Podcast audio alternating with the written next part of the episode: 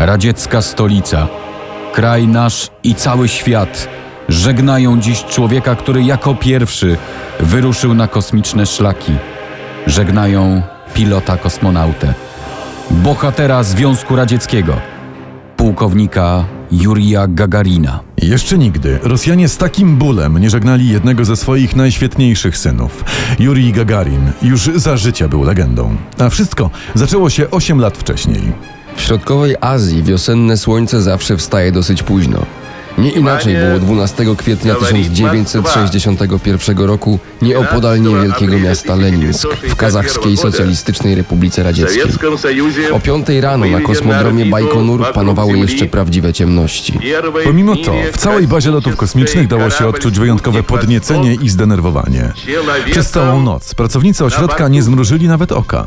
Na ten dzień czekali bowiem od dawna. Co więcej, na ten dzień czekała cała ludzkość. Kilka minut po piątej z budynku odpraw wyszło dwóch młodych pilotów. Byli nieśmiali, ale bardzo pewni siebie.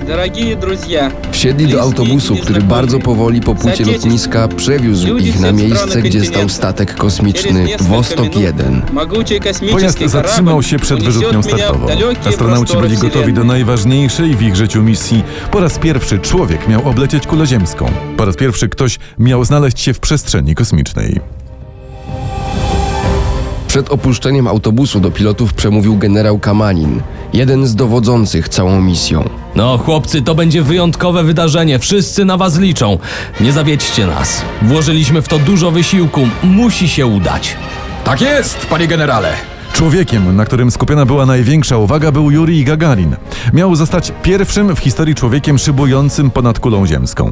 Do ostatniej minuty przed startem był przy nim jego zmiennik German Titow. Na kwadrans przed szóstą rano Gagarin znalazł się sam w kapsule załogowej statku kosmicznego Wostok 1. Dumy radzieckich naukowców i wojskowych. Zapięto wszystkie pasy i przymocowano wszelkie rygle. Wszyscy byli gotowi. Nie mogło się nie udać. O tej porze w tej części świata pojawiały się już pierwsze słoneczne promienie. Pogoda była doskonała. Siedem minut po szóstej uruchomiono sześć potężnych silników startowych rakiety, która miała wynieść Wostok 1 na orbitę okołoziemską. Huk był nie do wytrzymania. Start maszyny odczuwany był nawet w odległości 50 km od kosmodromu Bajkonur. Silniki miały moc ponad 20 milionów koni mechanicznych. Już po chwili Wostok 1 znalazł się na wysokości 327 km nad ziemią. Jurij Gagarin od razu nadał swój pierwszy kosmiczny komunikat. Zaria 1, Zaria 1! Nie słyszę was za dobrze. Czuję się świetnie. Jestem w dobrym nastroju. No to kontynuuję lot.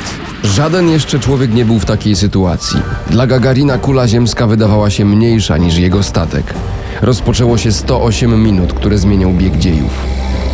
Statek kosmiczny Wastok 1 z pilotem Jurijem Gagarinem na pokładzie ważył blisko 5 ton.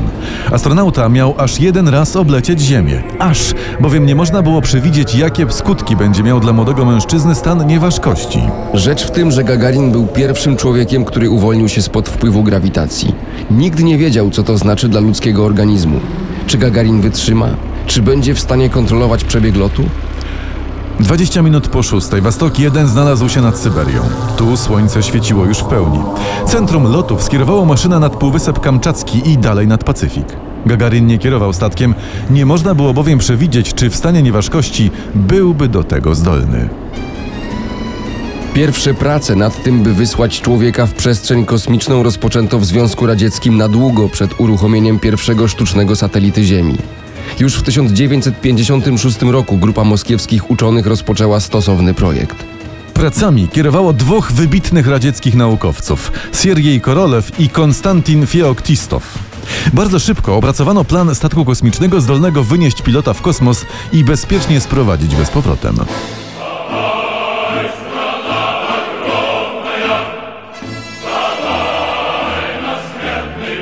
Styczniu 1958 roku badania były na tyle zaawansowane, że przyszłemu owocowi tych prac nadano nazwę Wostok. Program został oficjalnie zatwierdzony przez Radziecką Główną Radę Projektantów oraz Komitet Centralny Komunistycznej Partii Związku Radzieckiego. Sowiecka myśl naukowo-techniczna była u swego szczytu. Rosjanie dominowali na wielu polach. Oprócz doskonale przygotowanego statku, konieczni byli jeszcze idealni piloci, tacy na miarę potężnego radzieckiego imperium. Przygotowania astronautów rozpoczęto na początku 1960 roku. Po blisko czterech latach prace nad projektem Vostok były już bowiem bardzo poważne. Perspektywa wysłania człowieka w kosmos wydawała się bardzo bliska. W maju 1960 roku wyselekcjonowano grupę najlepszych radzieckich pilotów. Znajdowali się w niej Paweł Popowicz, Adrian Nikołajew, German Titow, Walery Bykowski i Jurij Gagarin. Wkrótce do cudownych chłopców, bo tak ich nazywano, dołączyła kobieta Walentina Tierieszkowa. Cała ta szóstka w ciągu najbliższych trzech lat miała łącznie oblecieć Ziemię kilkadziesiąt razy. Zdaniem ekspertów najodpowiedniejszym kandydatem do pierwszej misji programu Wostok był 26-letni Jurij Gagarin z Saratowa. Najlepiej wypadł w testach medycznych, był najsprawniejszy i co najważniejsze, budził zaufanie radzieckich władz. Mimo tego zdecydowano, że młody pilot nie może sam sterować statkiem Vostok 1. Do tej pory efekt stanu nieważkości przetestowano jedynie na zwierzętach, czego doświadczyła biedna łajka. Говорит Москва. Слушайте специальный выпуск последних известий. Jak na brak grawitacji zareaguje człowiek, tego nie mógł przewidzieć nikt. Lotem Gagarina mieli więc kierować specjaliści z Centrum Kontroli Lotów Kosmicznych w Bajkonurskim Kosmodromie.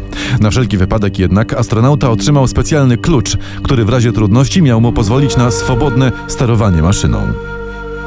Jeszcze przed startem Gagarin został okrzyknięty przez radzieckich inżynierów Kolumbem kosmosu. Wszyscy pracujący przy misji pokładali w nim wielkie nadzieje. Nie mógł zawieść członków prezydium Komitetu Centralnego Komunistycznej Partii Związku Radzieckiego. Czekało go wyjątkowo trudne zadanie. Podobnego wyczynu nie dokonał przed nim jeszcze nikt. Jednak w dwa kwadranse po starcie centrum lotów straciło z Gagarinem łączność. Nikt nie chciał uwierzyć, że mogło dojść do tragedii. Podczas pionierskiego lotu Jurija Gagarina w statku kosmicznym Vostok 1 cały czas pojawiały się problemy z łącznością. Misja przebiegała jednak zgodnie z planem. Astronauta był w dobrej formie, a maszyna sprawowała się znakomicie. Mimo, że cała nietypowa podróż miała zająć radzieckiemu pilotowi jedynie godzinę i 48 minut, naukowcy nakazali zabrać mu ze sobą jedzenie. Chciano bowiem sprawdzić, jak w stanie nieważkości człowiek poradzi sobie z konsumpcją suchego prowiantu. Gagarin na pokładzie statku musiał więc jeść. Już po zakończeniu tej kosmicznej odysei stwierdził, że podczas lotu nabrał jednak apetytu. W pół godziny po starcie z kosmodromu w Bajkonurze, Vostok 1 znów pogrążył się w ciemnościach. Nad środkowym Pacyfikiem panowała ciemna noc. Na kosmiczny lot Jurija Gagarina oczekiwano od dawna. Niecierpliwość zwiększał fakt, iż Stany Zjednoczone także prowadziły badania nad wysłaniem człowieka w kosmos. Obie strony wyścigu za wszelką cenę chciały być pierwsze. I to właśnie Rosjanom udało się wcześniej umieścić astronautę na okołoziemskiej orbicie. Teraz pozostawało już tylko czekać i liczyć na to, że Gagarin bezpiecznie powróci na powierzchnię Ziemi. Bowiem wcale nie było to takie pewne. Wostok 1 wleciał nad Pacyfik z nad Półwyspu Kamczackiego i skierował się na północny wschód. Chodziło o to, by wlecieć nad Atlantyk nie lecąc nad żadnym obcym państwem. I tak też się stało. Około 7 rano maszyna znalazła się nad Wyspami Wielkanocnymi. Siedem minut później Vostok 1 szybował nad cieśniną Magellana. Powoli wlatywał nad Ocean Atlantycki. O 7.12 Gagarin ponownie ujrzał słońce. Zaria 1, Zaria 1. U mnie wszystko dobrze. Widzę ziemię. Teraz mam już dobrą widoczność. Widzę prawie wszystko. Lecę dalej, wszystko w porządku. Wśród pracowników kosmodromu w Bajkonurze napięcie sięgało zenitu. Do planowanego lądowania pozostawało już tylko około 40 minut. Największym problemem całego przedsięwzięcia była łączność między Gagarinem a centrum lotów. Komunikacja ze statkiem odbywała się bowiem przede wszystkim za pomocą fal krótkich. Nikt nie był pewien, jak sprawdzi się to w praktyce. Na kilka dni przed startem decyzję w tej sprawie podjął jeden z dowodzących operacją, generał Kamanin. Zdecydowałem się na użycie krótkich fal. Są one odbierane przez nasze bazy w Bajkonurze, Kołpaszewie i Jelizewie. Nie możemy być pewni, czy to nam wyjdzie na dobre, ale lepszego wyjścia nie mamy. Rzeczywiście krótkie fale wydawały się najlepszym rozwiązaniem. Gagarin miał lecieć prawie cały czas nad oceanem, a radziecka flota nie dysponowała odpowiednią ilością statków, by ustawić je na wodzie pod linią lotu statku kosmicznego Vostok 1. Decydując się na taką formę łączności, zgodzono się tym samym, by rozmowy z Gagarinem mogły być odbierane przez osoby postronne. Nie podano jednak do publicznej wiadomości częstotliwości fal, na których miał być słyszany astronauta. Do końca nie było więc wiadomo, czy w ogóle uda się nawiązać łączność z Gagarinem. Aby zyskać lepszy efekt, postanowiono transmitować Gagarinowi przeróżne melodie muzyczne. Miało to pomóc w nawiązaniu i utrzymaniu z nim kontaktu. Muzykę emitowały cztery stacje naziemne. Незамечательных этих Мир не забудет повек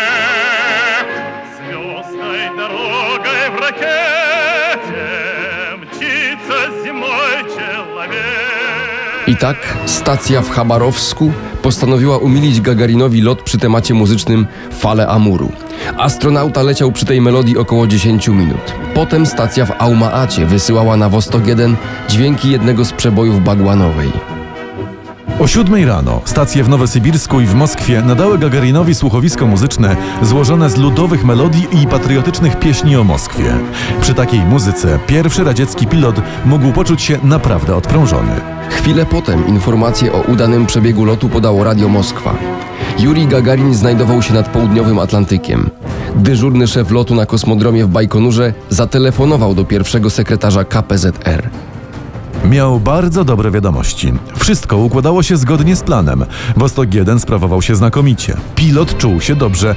Pozostawało tylko wylądować. Z góry założono, że Wostok 1 nie wyląduje bezpiecznie. Statek po prostu miał z całym impetem uderzyć w powierzchnię Ziemi. Jakie szanse przy takim zderzeniu miał Gagarin? Żadne. Według wszelkich oficjalnych oświadczeń i komunikatów lot pilota Jurija Gagarina i statku Wostok 1 trwał dokładnie 108 minut. Jednak taka liczba jest prawdziwa tylko co do maszyny. Wostok rzeczywiście w 108 minucie misji uderzył w powierzchnię Ziemi nieopodal miasta Engels w dzisiejszym Kazachstanie. Gdyby astronauta był w środku, nie miałby żadnych szans na przeżycie. Tymczasem Juri Gagarin przeżył. Jak to możliwe? Otóż na kilka minut przed planowanym lądowaniem pilot się katapultował. Czas rzeczywistego lotu Jurija Gagarina nie pokrywa się więc z lotem statku Vostok 1. Młody astronauta spędził w maszynie około 100 minut.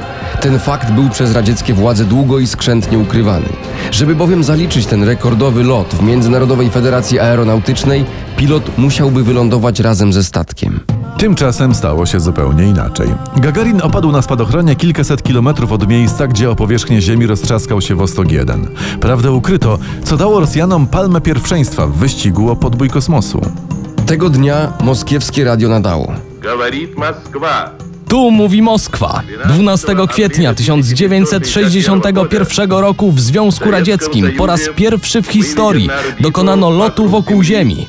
Dokonał tego kosmiczny statek Wostok z człowiekiem na pokładzie. Спутник Восток человеком na Bartu. Mimo tych kilku drobnych sztuczek, lot Gagarina był prawdziwym sukcesem. Największe problemy podczas tej Odysei pojawiły się podczas wchodzenia statku w ziemską atmosferę. O 7.32 Wostok 1 rozpoczął tę skomplikowaną operację.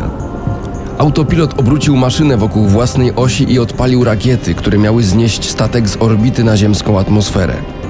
Dla Gagarina i obsługi Centrum Lotów w Bajkonurskim Kosmodromie były to bardzo stresujące momenty. Podczas testów bowiem na pięć prób z podobnymi rakietami aż dwa razy odmówiły one posłuszeństwa. Gagarin i kontrolerzy lotu wstrzymali więc oddech. Na szczęście tym razem wszystko poszło sprawnie. Vostok 1 opuścił orbitę i zwolnił do 350 km na godzinę. Na zewnątrz statku panowała temperatura blisko 1000 stopni Celsjusza. Gagarin schodząc w ziemską atmosferę widział płomienie. Po wylądowaniu nie mógł uwierzyć, że dokonał rzeczy niespotykanej, że jest pierwszym człowiekiem, który szybował w kosmosie. Второй медицинский институт поздравляет первого человека-космонавта. 135-я школа тоже поздравляет всех!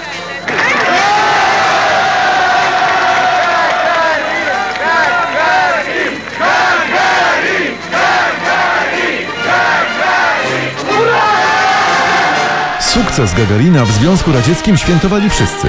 Moskiewskie władze otrzymały depesze gratulacyjne z całego świata. Rosjanie mieli powód do dumy. Wygrali pierwszy etap wyścigu o podbój kosmosu. Uroczystości związane z sukcesem odbyły się także w Polsce. Na warszawskim lotnisku Okęcie powitano gwiezdnego bohatera. Cała Warszawa wyległa dziś na trasę witać pierwszego kosmonautę świata, majora Gagarina. Nie mogło się obejść bez przemówienia pierwszego socjalistycznego pilota do Polaków Дорогие товарищи, нам очень приятно было приехать а, к трудовому Radość sięgała zenitu. Na placu przed dworcem Trybuna Honorowa zabiera głos Edward Gier. Na ulicach Warszawy panowała prawdziwa euforia. Towarzysze i obywatele, pozwólcie, że w waszym imieniu, w imieniu ludu pracującego Śląska i Zagłębia, powitam naszego drogiego gościa, pierwszego kosmonautę świata, bohatera Związku Radzieckiego, towarzysza majora Jurija Gagarina. Jednak już kilka tygodni po udanym locie pojawiły się głosy sugerujące, że misja Jurija Gagarina i statku Wostok 1 były jedną wielką mistyfikacją. Rosjanom bardzo zależało na tym, by pokonać dumnych Amerykanów w kosmicznych podbojach. Ogromna część radzieckiego budżetu przeznaczona była na projekt Wostok. Mogło zabraknąć na wszystko, tylko nie na przygotowania do wysłania człowieka w kosmos. Czy jednak Moskwa posunęłaby się do tego, by lot Gagarina był mistyfikacją? Czy to możliwe, że misja statku Wostok 1 w ogóle się nie odbyła? Wydaje się to bardzo mało prawdopodobne, aczkolwiek zachowania radzieckich władz budzą mieszane uczucia. Oficjalne informacje o Odysei Gagarina były bowiem bardzo skąpe, a niekiedy same sobie przeczyły. Do dziś pozostaje zagadką, dlaczego zdjęcia ze startu Wostoka 1 zostały zmontowane i retuszowane. Co starano się ukryć? Nie wszystkie okoliczności lotu Jurija Gagarina wokół Ziemi pozostają jasne. Najwięcej wątpliwości budzą zdjęcia przedstawiające statek kosmiczny Wostok 1 podczas startu z kosmodromu w Bajkonurze. Fotografie te zostały ujawnione dwa dni po udanej misji. Ujawnione zdjęcia były jednak fotomontażem, który dodatkowo wyretuszowano. Przedstawiały one maszynę otoczoną chmurami. Jednak zdjęcie statku było tam wyraźnie naniesione na zdjęcie nieba. Być może radzieckie władze nie chciały zdradzać szczegółów statku Wostok. Wydaje się to całkiem prawdopodobne. Rosjanom mogło zależeć na ukryciu prawdziwego wyglądu tego technologicznego osiągnięcia. W tym samym czasie moskiewscy naukowcy skonstruowali także szpiegowski statek kosmiczny, bliźniaczo podobny do maszyn Wostok. Zenit 2, bo tak nazywała się ta maszyna, miał już niedługo wznieść się w przestworza. Być może sowiecka armia obawiała się, że pokazanie Wostoka zniweczy próby ustawienia na orbicie statku szpiegowskiego. Rzeczywisty kształt maszyny, w której leciał Gagarin, pozostawał więc tajemnicą. W trzy miesiące po udanej próbie oblecenia Ziemi w Paryżu odbyła się międzynarodowa wystawa lotnicza. Rosjanie zaprezentowali tam makietę statku kosmicznego Wostok 1. Jak się okazało już kilka lat później, przedstawiona wówczas maszyna była inna od tej, którą leciał radziecki pilot. Moskwa najwyraźniej chciała się pochwalić swoimi osiągnięciami, ale równocześnie wolała ukryć prawdziwy wygląd Wostoka. Kilkanaście lat później stanowisko to motywował generał Warłamow. Proszę Państwa, musieliśmy wtedy zmienić kilka rzeczy, schować pewne elementy. W ówczesnej sytuacji nie byliśmy niczego pewni. Przecież już zaraz po nas Amerykanie zrobili to samo co my. Generał Warłamow nie ujawnił jednak, że podczas paryskiej wystawy ukryto przyrządy służące do katapultowania Gagarina. Radzieckie władze pozostawały bardzo tajemnicze co do okoliczności sukcesu misji pierwszego sowieckiego astronauty. Bardzo długo w największej tajemnicy utrzymywano nazwiska uczonych pracujących przy konstruowaniu statku Wostok. Nie ujawniono danych osób kierujących lotem Gagarina, ani inżynierów i mechaników pracujących przy całej operacji. Sukces Gagarina świętowano we wszystkich sowieckich republikach. Już dwa dni po misji, 14 kwietnia 1961 roku w Moskwie, odbył się uroczysty pochód na cześć pilota i całego zespołu, który przyczynił się do zwycięstwa. Hołd wielkiemu kosmonaucie oddały także polskie władze. I oto ten pierwszy człowiek, pierwszy kosmonauta świata, major Jurij Gagarin, przybywa, aby zwiedzić wystawę. Ogromny tłum ze wszystkich stron biegnie i otacza pierwszego kosmonautę. Każdy go chce zobaczyć z bliska. Każdy popatrzeć chce na tego, który otworzył drogę w kosmos. Główna część radzieckich uroczystości odbyła się w mauzoleum Lenina przy Placu Czerwonym, gdzie kosmicznemu bohaterowi gratulował sam pierwszy sekretarz Komitetu Centralnego Komunistycznej Partii Związku Radzieckiego Nikita Chruszczow. Дорогие товарищи, дорогие друзья, граждане всего мира, Bardzo szybko zaczęto mówić o konieczności wysłania na orbitę Ziemi kolejnych śmiałków.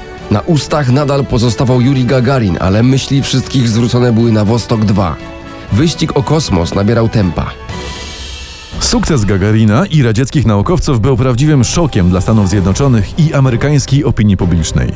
Niedługo potem prezydent John Fitzgerald Kennedy wyznaczył kolejny trudny cel, który Amerykanie mieli osiągnąć jeszcze w latach 60. Tym celem było lądowanie człowieka na Księżycu.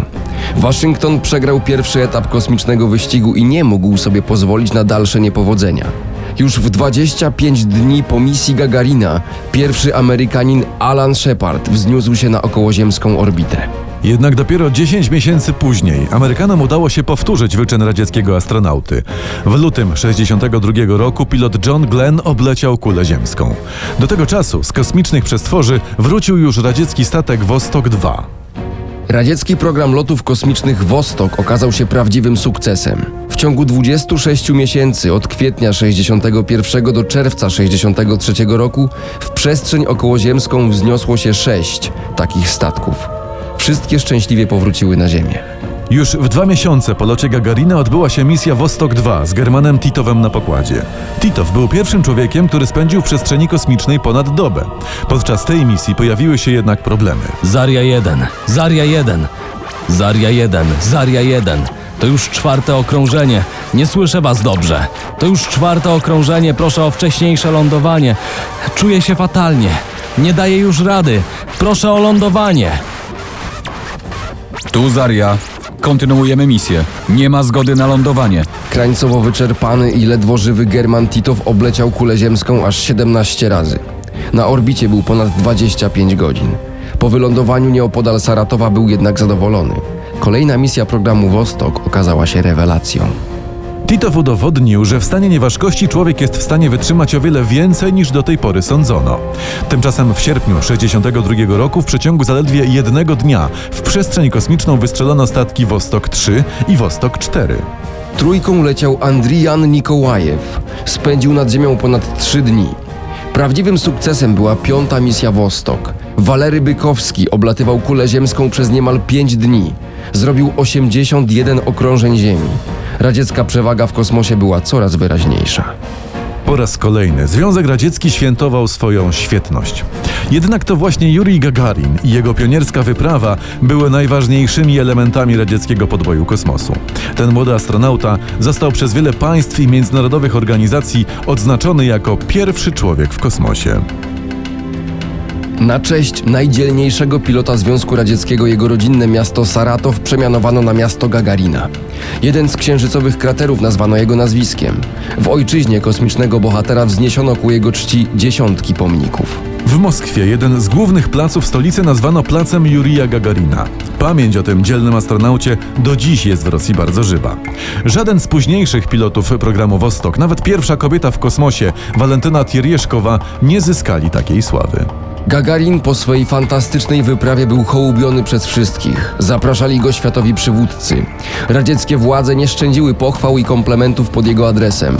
Ten skromny pilot został nawet przewodniczącym Towarzystwa Przyjaźni Radziecko-Kubańskiej. Jurij Gagarin pozostaje bohaterem nie tylko dla Rosjan, ale i dla całego świata. Drzwi, które wyważył, pozostają otwarte dla całej ludzkości. Juri Gagarin i jego Vostok 1 zapoczątkowali najbardziej zaciekły etap radziecko-amerykańskiego wyścigu o kosmos. To właśnie w latach 60. oba supermocarstwa ogarnęła szczytowa gorączka związana z uzyskaniem przewagi w kosmosie. Do zaostrzenia apetytów po obu stronach rywalizujących potęg przyczynił się właśnie młody astronauta Jurij Gagarin. Sukces jego misji uświadomił wszystkim po obu stronach barykady, jak wiele można w kosmicznej przestrzeni osiągnąć. Sam Gagarin nie pożegnał się z podniebnymi podbojami. W kosmos już jednak nie poleciał.